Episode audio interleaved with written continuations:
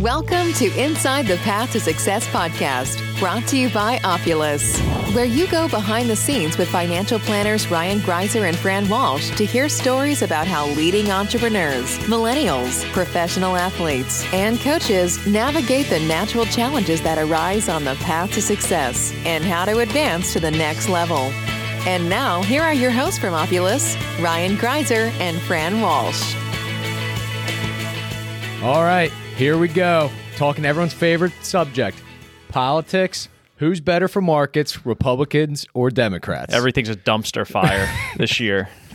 Yep. Well, got some interesting data to go through today. Um, I think it's a very controversial topic, but it's actually some of the data is really interesting, and I think it's funny. You know, whoever's in power, or at least what I've noticed over the last like you know four or five years now you know that, that i've actually been paying attention to politics you know you go on twitter you go whatever you see like like hashtag like trump trump crash or trump stock crash or hashtag biden crash like Red stuff like wave, that blue wave, Yeah. whatever, right? everyone always wants to blame the president or whoever's in charge acting like the entire uh, market is in shambles because of one person um, but we're going to get into today um, you know what's what's the actual facts and stats behind it Yep. so uh, it'll be an exciting episode Yeah, so let's dive into this midterm election years and market performance. So we're going to take a look at the U.S. stocks across the election cycle.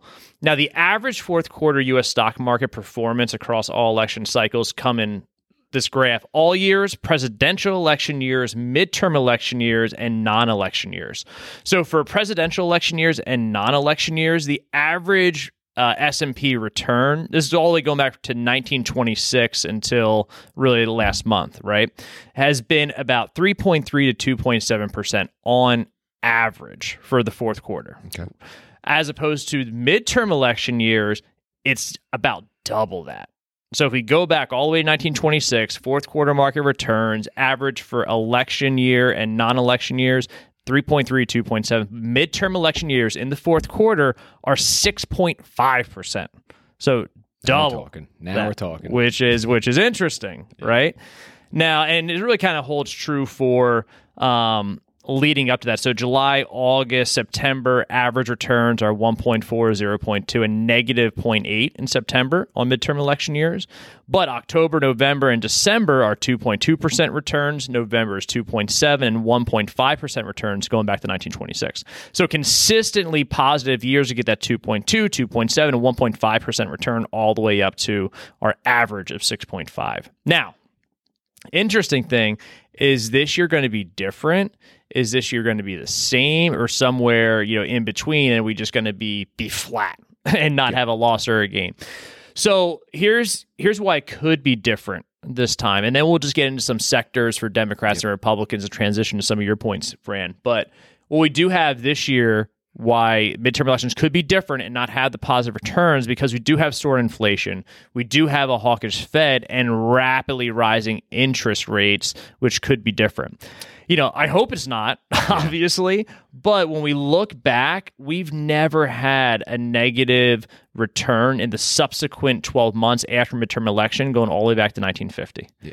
So we just talked about the fourth quarter, but now we're looking, hey, rolling 12 months from November 8th and on have historically averaged a positive 16% return. So history has showed us over the last, you know, going all the way back to 1950, 10, 15 midterm elections, that we're going to average a 16% return on this. Could be higher, could be lower, obviously, but that's what history has shown. But it's could be different, regrettably, just because of lofty inflation numbers and some of the things that are going on at Capitol Hill. Yeah, and I think um, you know one of the things you keep seeing in, in articles now is people are calling this year like a black swan. Yeah. keep saying, and uh, you know it's interesting for people who listened to our podcast last week. Uh, you know, we got into some of the numbers behind how this has been a historically bad year for stocks and bonds alike, and you know one of the worst years for diversification in you know nearly hundred years. So to your point, is this year going to be different, or is it going to follow you know the trend we've seen?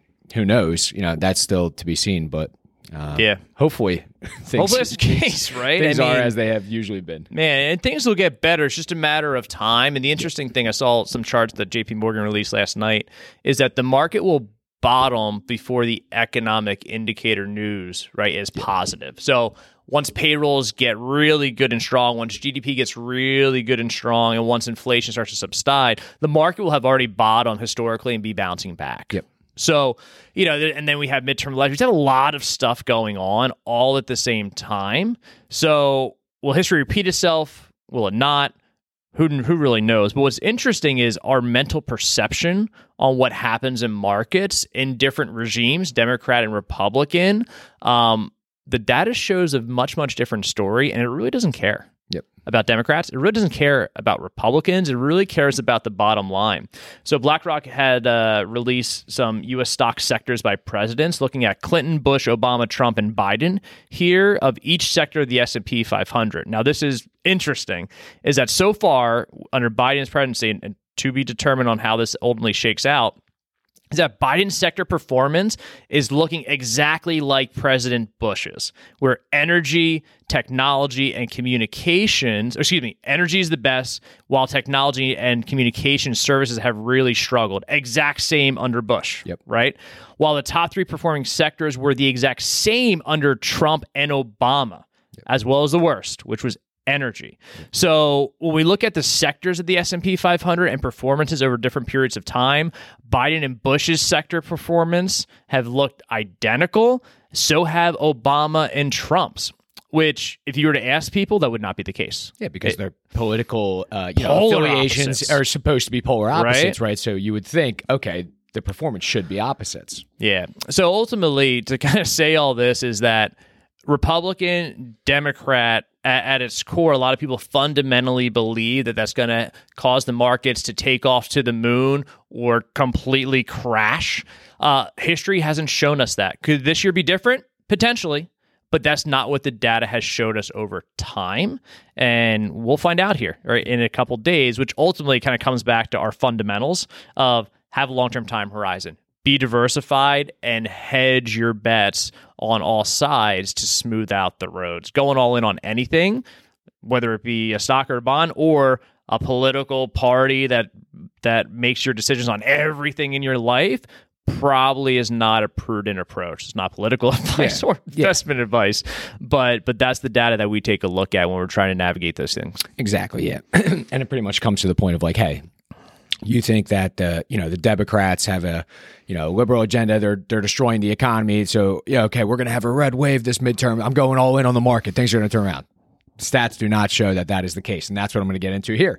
So what we have is we have some interesting data here over four situations. We have the unified Republican Party, unified Democrat Party, divided House with a Republican president, and divided House with a Democratic president. So what's interesting is there's been a united, uh, unified Republican 13 total years. The average S&P return in those years 14.52%. We've had a unified Democrat government 34 time 34 years and the S&P return in those years the exact same 14.52%. Divided House with a Republican president. We've had 33 years of data on this, 6.99% uh, annual return. Divided House with a Democratic president. We've had 14 years of data on this, 15.94%.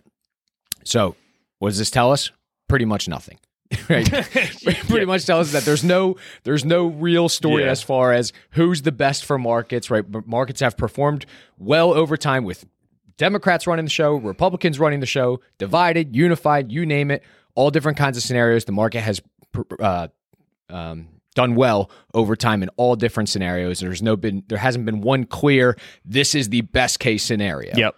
Um, another interesting uh, data point coming from J.P. Morgan, um, basically talking, you know, very in line with what you were saying was that U.S. equities will typically trade sideways into midterm elections, but then typically in um, the months afterwards, you know, that, that October, November, December, January timeframe that you were talking about, they will tend to rally.